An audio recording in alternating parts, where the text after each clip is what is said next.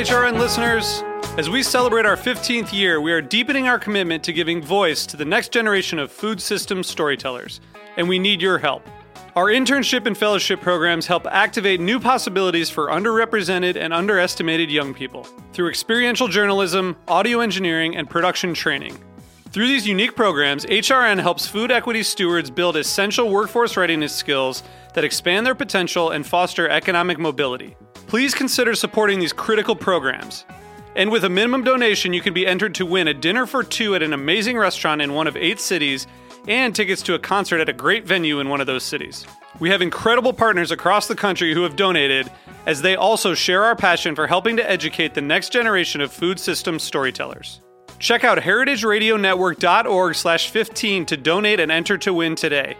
That's heritageradionetwork.org slash 15 to donate and enter to win today. And make sure you donate before March 31st. Thank you.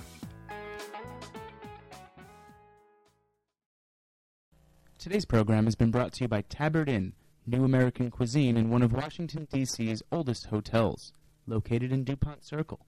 For more information, visit tabardinn.com. You're listening to Heritage Radio Network, broadcasting live from Bushwick, Brooklyn. If you like this program, visit heritageradionetwork.org for thousands more.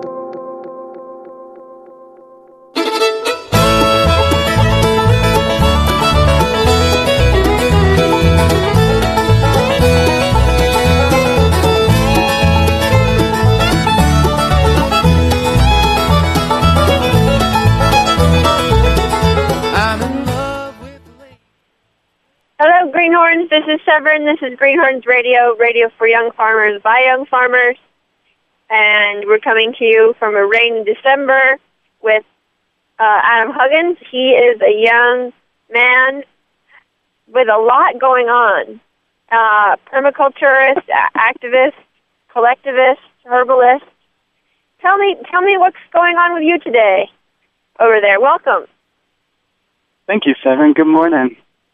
Good morning. I'm, uh, I'm sitting in the backyard of my grandfather's house in Walnut Creek in the East Bay, California, and um, just enjoying the in the morning.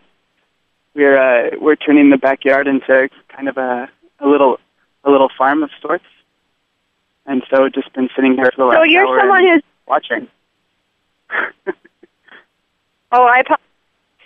So you're someone who's quite interested in the transformational logistics uh, and has been involved in some community projects. Do you want to give us a little mini uh, overview of, of what you've hit hit up so far, and also, um, yeah, start with there. Start there. Sure. Um, I guess the most the most relevant project that I've been involved with is uh, is based out of uh, a youth collective run deschooling center in Vancouver, British Columbia, called the Purple Thistle Center, which is a pretty neat neat space in terms of being kind of like a physical space that people hold to to teach free classes and to offer free resources to the community on a regular basis, but also a wider community that is trying to create a, a gift economy and also trying to uh, trying to regenerate the industrial neighborhood that that we lived in. So part of that project was starting an urban farm just right outside of the center on the kind of marginal industrial roadside land that we had access to. And so that's been the project that I've been working on for the past three seasons. Um, what what specifically would you like to know about? What do you what strikes you? So, uh, so you guys got access to this urban um, urban farm, and you generated a farm there. What were some of the issues and obstacles you came across that maybe that were unexpected? This is for the for the for the greenhorn urban farmers among us. when you when you as you pursued that project. Well, it was it was it was essentially started by a, a collective of youth who had little to no idea what we were doing. Um, many of us had never gardened before. We didn't bother to get permission from anybody. We didn't really we, we were essentially guerrilla gardening, and so we began as guerrilla gardeners, and uh, just started building the beds along the streetways. Each person picked a plant that they wanted to to get to know a little bit better, and so we didn't even start kind of with the standard kind of plants you would grow for for food or for anything like that. One person really wanted to get to know tobacco, so we got some thousand year old tobacco seedlings from Salt Spring Seeds on the island and, and planted tobacco. Some person put in a, a huge tree mallow, this you know a beautiful overburdened plant that flowers profusely and then almost kills itself in the process. And uh, and then there were some folks that put in different kinds of vegetables and things like that. But we really had a an, an amazing smorgasbord of different types of people and and plants. And uh, the miraculous thing is that as we as we grew and kept taking over land, the city would kind of retroactively approve our gardens as community gardens as opposed to just fighting us about it, which is a little bit of a miracle considering uh, some of the bureaucracy we ended up facing facing later on in the process. Um, we were we were. So, we were would you doing it. recommend that as a as a ta- as a tactic for others to be guerrilla, or do you feel like you outgrew that tactic early on and you realized that being a little bit more process focused would serve your interests, or how do you reflecting reflecting on the way that, that those relationships evolve? What would be your guidance to others? It really depends on what you're trying to do, but that that kind of age old maxim about asking asking uh, for forgiveness as opposed to permission, I think is is is very um, is very instructive, and for us worked out worked out very well. And that was kind of you know the entire Purple Circle project is is is very much about just doing what you want to be doing, you know, and and the the missing elements will come. They'll they'll arrive later on. Um, this past year, we decided we wanted to plant 50 or 60 fruit trees and start kind of a, a, a food forest, an urban permaculture garden, on a larger piece of land. And we brought in dump truckfuls of horse manure and spread it and did the most massive sheet mulch I've ever seen, and put the fruit trees in. And for that, we we did go through like seven or eight months of um, getting getting permission to use the land and fundraising to be able to do that project. So it's a combination of the two that that get you along. I think that we found. Awesome, good evaluation. So, so you had this experience, you transformed this place, and and built, a, I'm sure, a great community, and had wonderful friendships, and ate a lot of nice food. And then you are now gone from there, but you brought something, I'm sure, with you from that um, to your new home, um, and with a new mission. Would you want to talk about what your kind of evolution of thinking has been and, and what you're focused on now? That is the question, Severin. Um, I've been more or less. I, I, I really, I really move on intuition and try to try to move. You know, to move as completely as possible, just based on what feels, what feels right, and and let the rest, the, the rest follow. And so I've been I've been traveling around on bicycle for the most part for the past several months. Um, I was biking from Montreal to Toronto, and then from Toronto to Halifax, which is where I ran into some of you Greenhorns folks um, at the the Maine uh, Common Ground County Fair. Which was Oh yes. Oh, I forgot this part of the story. Would you mind, just from a you know self promotional perspective, will you mind telling people about that event and and maybe the concept of uh, weed dating so that we make sure to spread that word far and wide? Yeah, I, I, I would be happy to because it was delightful. Um, beautiful, beautiful, uh, like 60,000 person county fair in Maine. And uh, the Greenhorns showed up and uh, got, I don't know, maybe about 200 of us together to, to do weed dating, which was essentially setting us down on a couple rows of elecampane and other herbs and having us weed across from each other and do kind of like speed dating you know, little five minute like meet the person across from you, talk about what you're doing, weed ferociously and then move on. And um, it was a lot of fun. It was an awesome activity. that was what introduced me to you guys, and also uh, you totally hooked me up with a, a really wonderful lover for the rest of that trip. And uh, Hey, someone who worked on a nice. seed farm in Nova Scotia. Yeah. So I ended up a couple a couple of days later in Nova Scotia on a seed farm with this with this girl who was also studying to be an herbalist. So it was a neat a neat thing. And as it turned out, you know, we brought that idea back to Nova Scotia, and they ended up doing that in Halifax uh, on an urban farm there for their harvest celebration. But they did seed dating because it was a seed farm, so they were they were uh, processing seed. Pretty neat stuff. You know, good ideas get around. They do. We- they do. They move around. People like yeah, we heard about it from some people in Idaho. It wasn't our idea. And That's we were fabulous. like, yes. Um, okay, so so you went on these long sojourn bike rides and chased some seed growing herbalist girls. And now what's going on? I'm back here in California trying to be a good family member, trying to be a good older brother and a good son. Um, I'm here with my partner, and I guess we're going through like a a slight fallow period. It's the winter time. I, I don't know if you call it fallow, like every day we're at some urban farm or another, or we're putting putting kind of a farm in in my grandfather's backyard and foraging mushrooms. But like, you know, it's like uh, looking for just the right next project to jump into. But there's some amazing things going on in the Bay Area.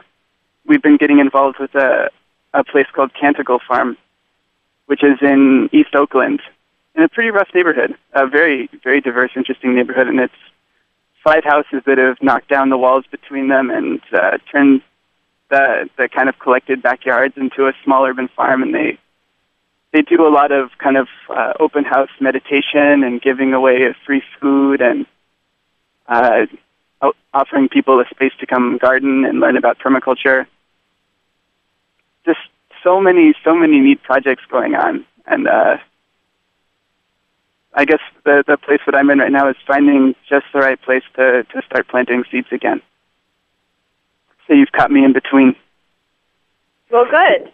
Um, and and so for those who are not familiar with the Bay Area urban farm scene, uh, or you know, and how quickly it is growing. I mean, I am a little bit out of touch now. I've been gone from the Bay Area for almost five years. Holy smokes, that went fast.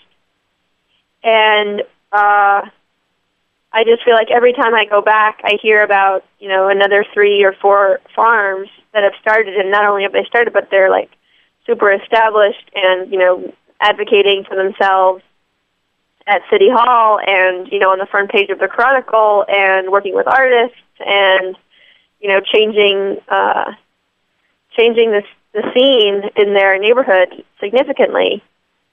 Um, hmm are you feeling are you feeling uh, attracted to urban farming and as a and as a as a social justice and and sharing technology or or what's your attraction to attraction to urban farming versus rural farming? Like how are in your as you're thinking about those next places to put your seeds um, what are your hopes for that All right, that's a that's a deep question. That goes. I'm going to backtrack a little bit to the the Purple Thistle Center and and why it exists and what it exists for. And um, the the the guy who founded it about 12 years Did ago lose with you? a bunch of kids from. Hello, I think I I Um, think I lost him I'm right here. Can you hear me? Severin, can you hear? Hello? I'm here yeah You can hear me? Can you Yep. hear? Can you hear Adam? I hear you You got me? yep Okay. Did you Um, hear my question? Where, where did you lose me? I was going to t- I was going to answer your question. So Oh, good. Answer the question. I'm sorry, I couldn't hear you for a while. That's all right. Um, so the the Purple Thistle Center, where I was sort of coordinating the urban farm that we were that we were building, um, was founded about 12 years ago uh, by a guy named Matt Hern, and he was inspired by several several thinkers. One of whom is Ivan Illich. I don't know if you're familiar with Ivan Illich, and um, Yes.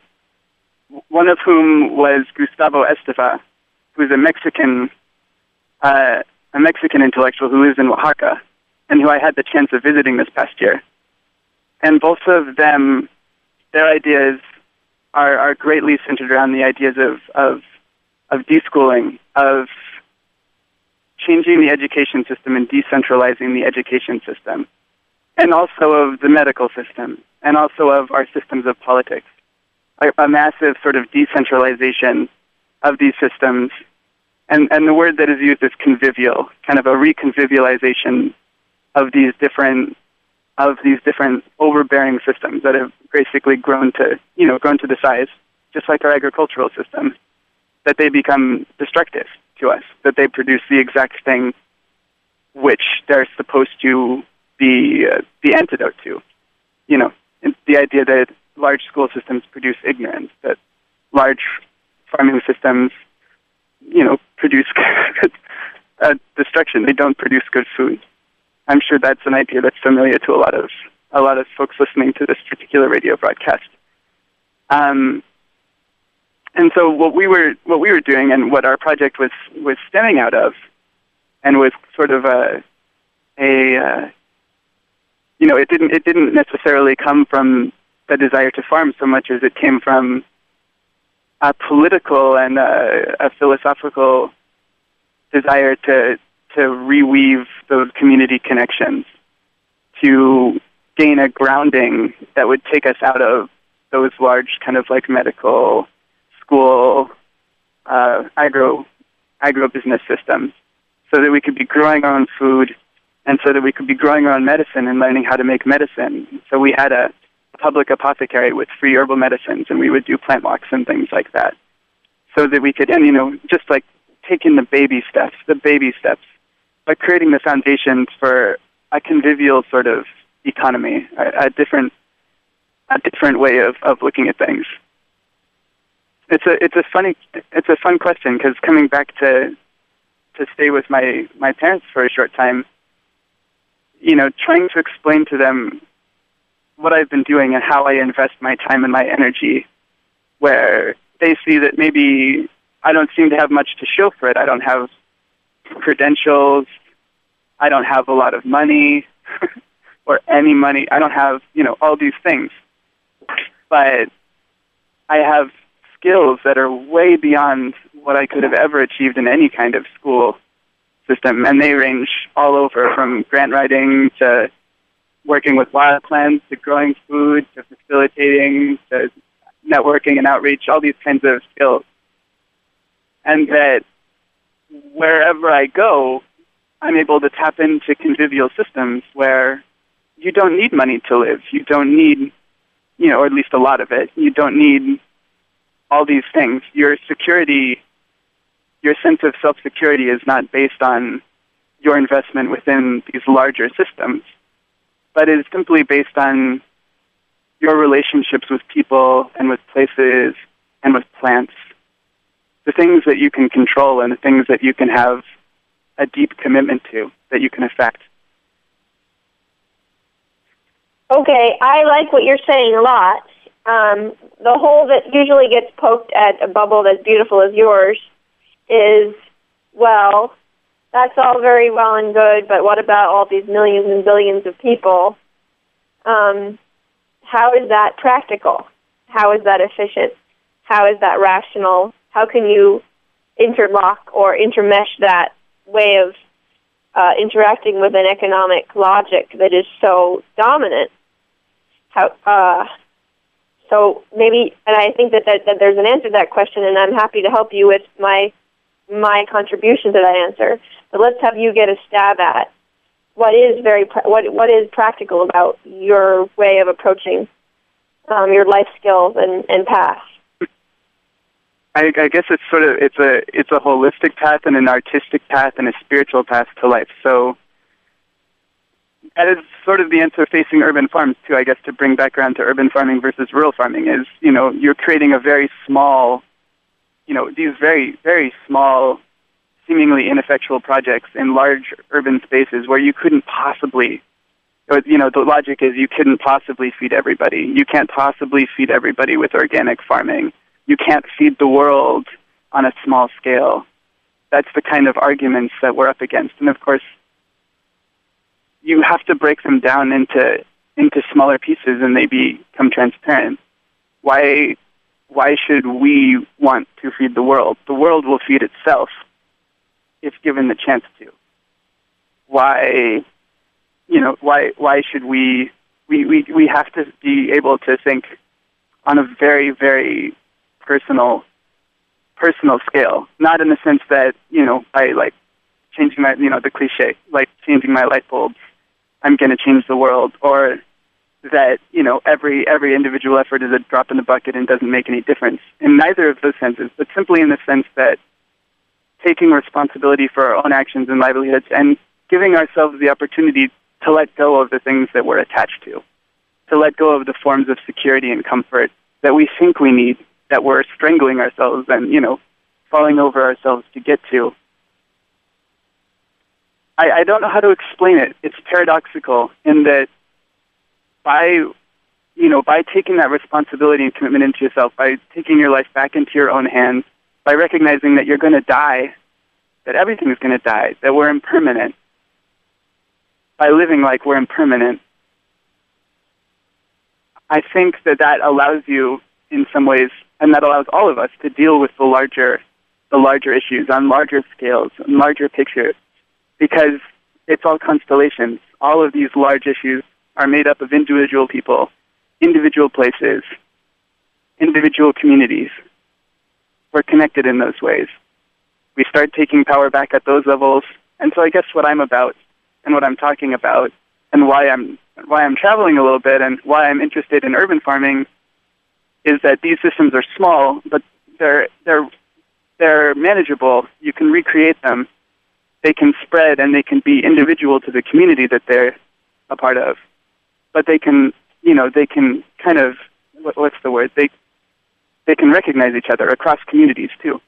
They can become connected. We can we can connect ourselves in these ways.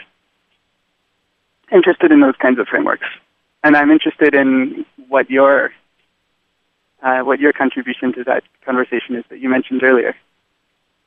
Um, you did a very beautiful job, I'd like to say. Um, yeah, I, I, I echo those thoughts, and I also think that so much of the basis for that kind of mainstream evaluation of what is possible discounts, you know, a lot of little marginal spaces and um, secondary uh, products and, you know, non. Uh, non-accounted for opportunities and you know vertical space and horizontal space and community space and uh, you're talking about convivial space. I think there's there's kind of a lot of dimensionality to the way that our economy works and the way that our social organisms can work that is not accounted for by the World Bank when they tell us what's possible and impossible.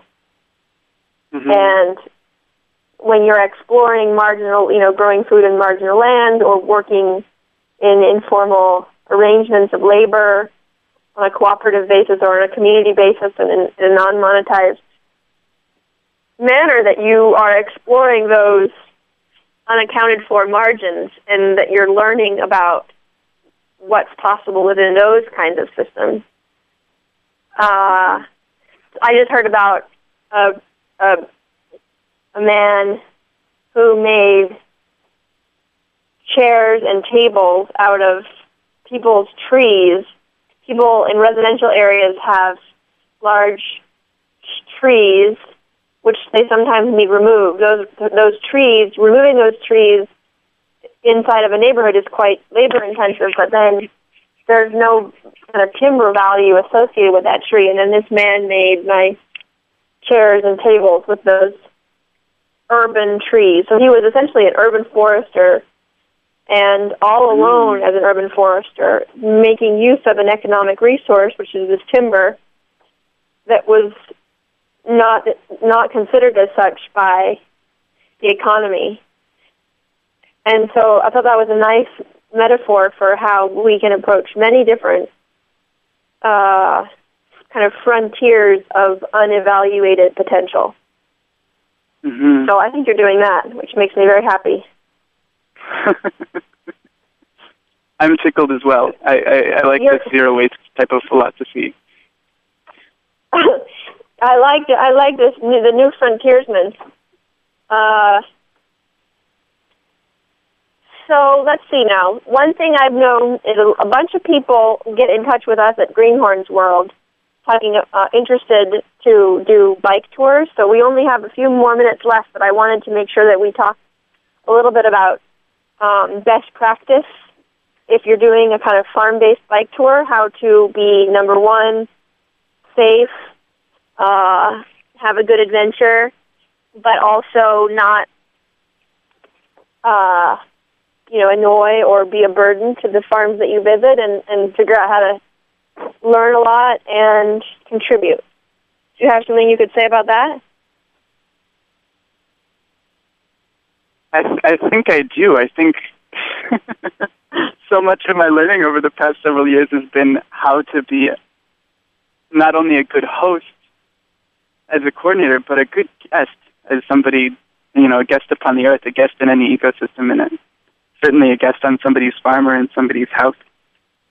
Um, one of the things that, that traveling a bicycle, especially alone, um, has taught me is that it's it's amazing how much just like the smallest acts of maintenance and self care are so important. And this is something I learned at the Thistle too, being somebody who's constantly invested in collective projects where you can you know you can burn yourself out very easily because the responsibility is is diffuse, and so you can take on too much of it, or you know, and by doing that, you might be feeling that you are such a such an amazing person or amazing contributor or amazing part of the team. But then you become sick or, you know, burning yourself out is about the least helpful thing you can do for anybody under any circumstances. And same thing on a bike trip, you know, overworking yourself or injuring yourself or making yourself sick doesn't help anybody. It's important to recognize, especially in a situation like a bike trip where it makes you seem like you're very self-reliant makes you seem like you know you're you're not using fossil fuels. In my case, I was foraging most of my food, so you you you feel like you're very self-reliant, but you're actually completely dependent upon everything, upon the singular, unprecedented contributions of so many actors, of the weather, of different organisms, and of your hosts, and of the drivers who manage to not hit you you're completely dependent. And so recognizing that and trying to ease your weight on the things upon which you're dependent, I think is is such good learning, such powerful learning. It's you know, it's it's one of those it's one of those paradoxes again. I guess I believe in paradoxes. Um, Well, it's also I- a nice. I don't know how I cultural- can It's also a nice about- cultural experience. Being a hobo, I feel like, is one of these important American uh, characters. Like, you know, that that being, around- you know, being able to live on the margin and and gives you a nice perspective, gives you a nice time to think. It's almost like an antidote to going to college. It's a total antidote. Anyone in college should jump on a bike and get the hell away from college for a little while at least. That's exactly what I did.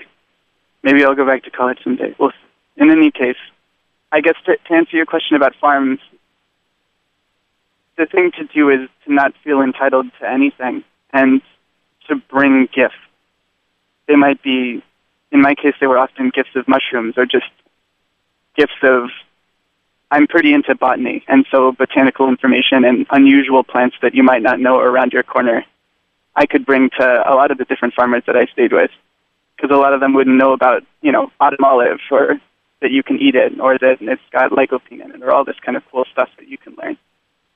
so bringing bringing little things to offer that are unique to you, and that makes the whole exchange feel magical. I think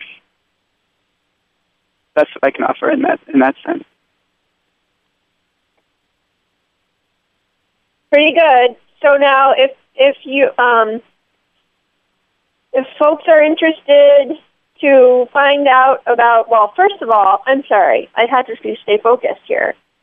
Uh, Adam has contributed some beautiful uh, images to the almanac, the 2013 New Farmers Almanac, which I'll be promoting now for the next few months um, as we're launching it. It's going to press on Thursday, the 21st, which is supposed to be the apocalypse.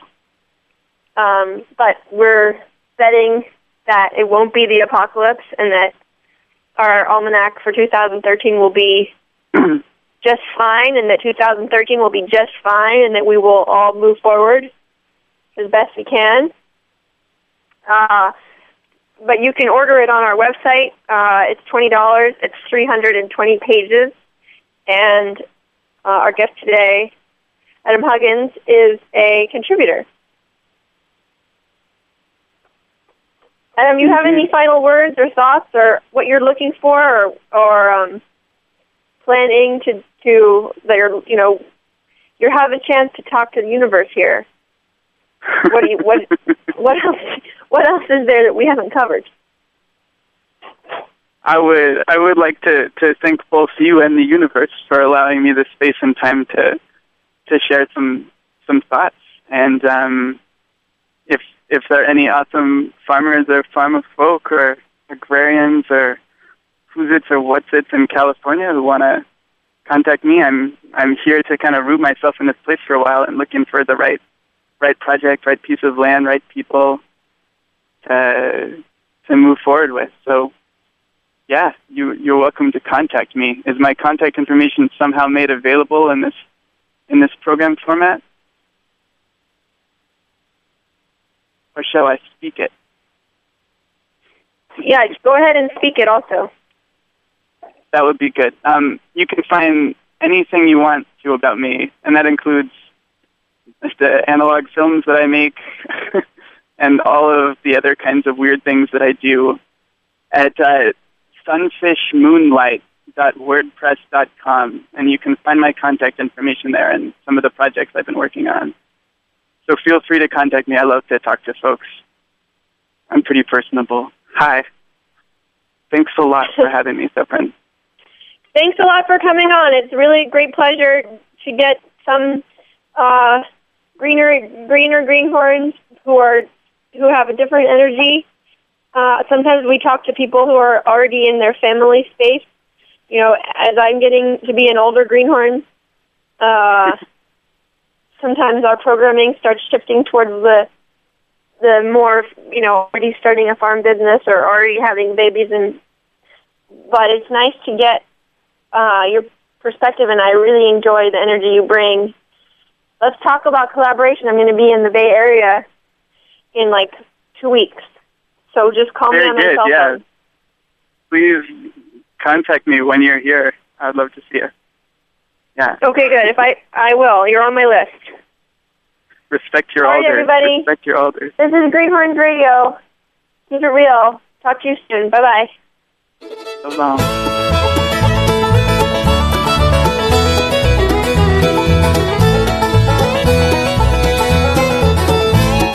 Thanks for listening to this program on heritageradionetwork.org. You can find all of our archived programs on our website or as podcasts in the iTunes Store by searching Heritage Radio Network. You can like us on Facebook and follow us on Twitter at heritage underscore radio. You can email us questions at any time at info at heritageradionetwork.org. Heritage Radio Network is a nonprofit organization. To donate and become a member, visit our website today. Thanks for listening.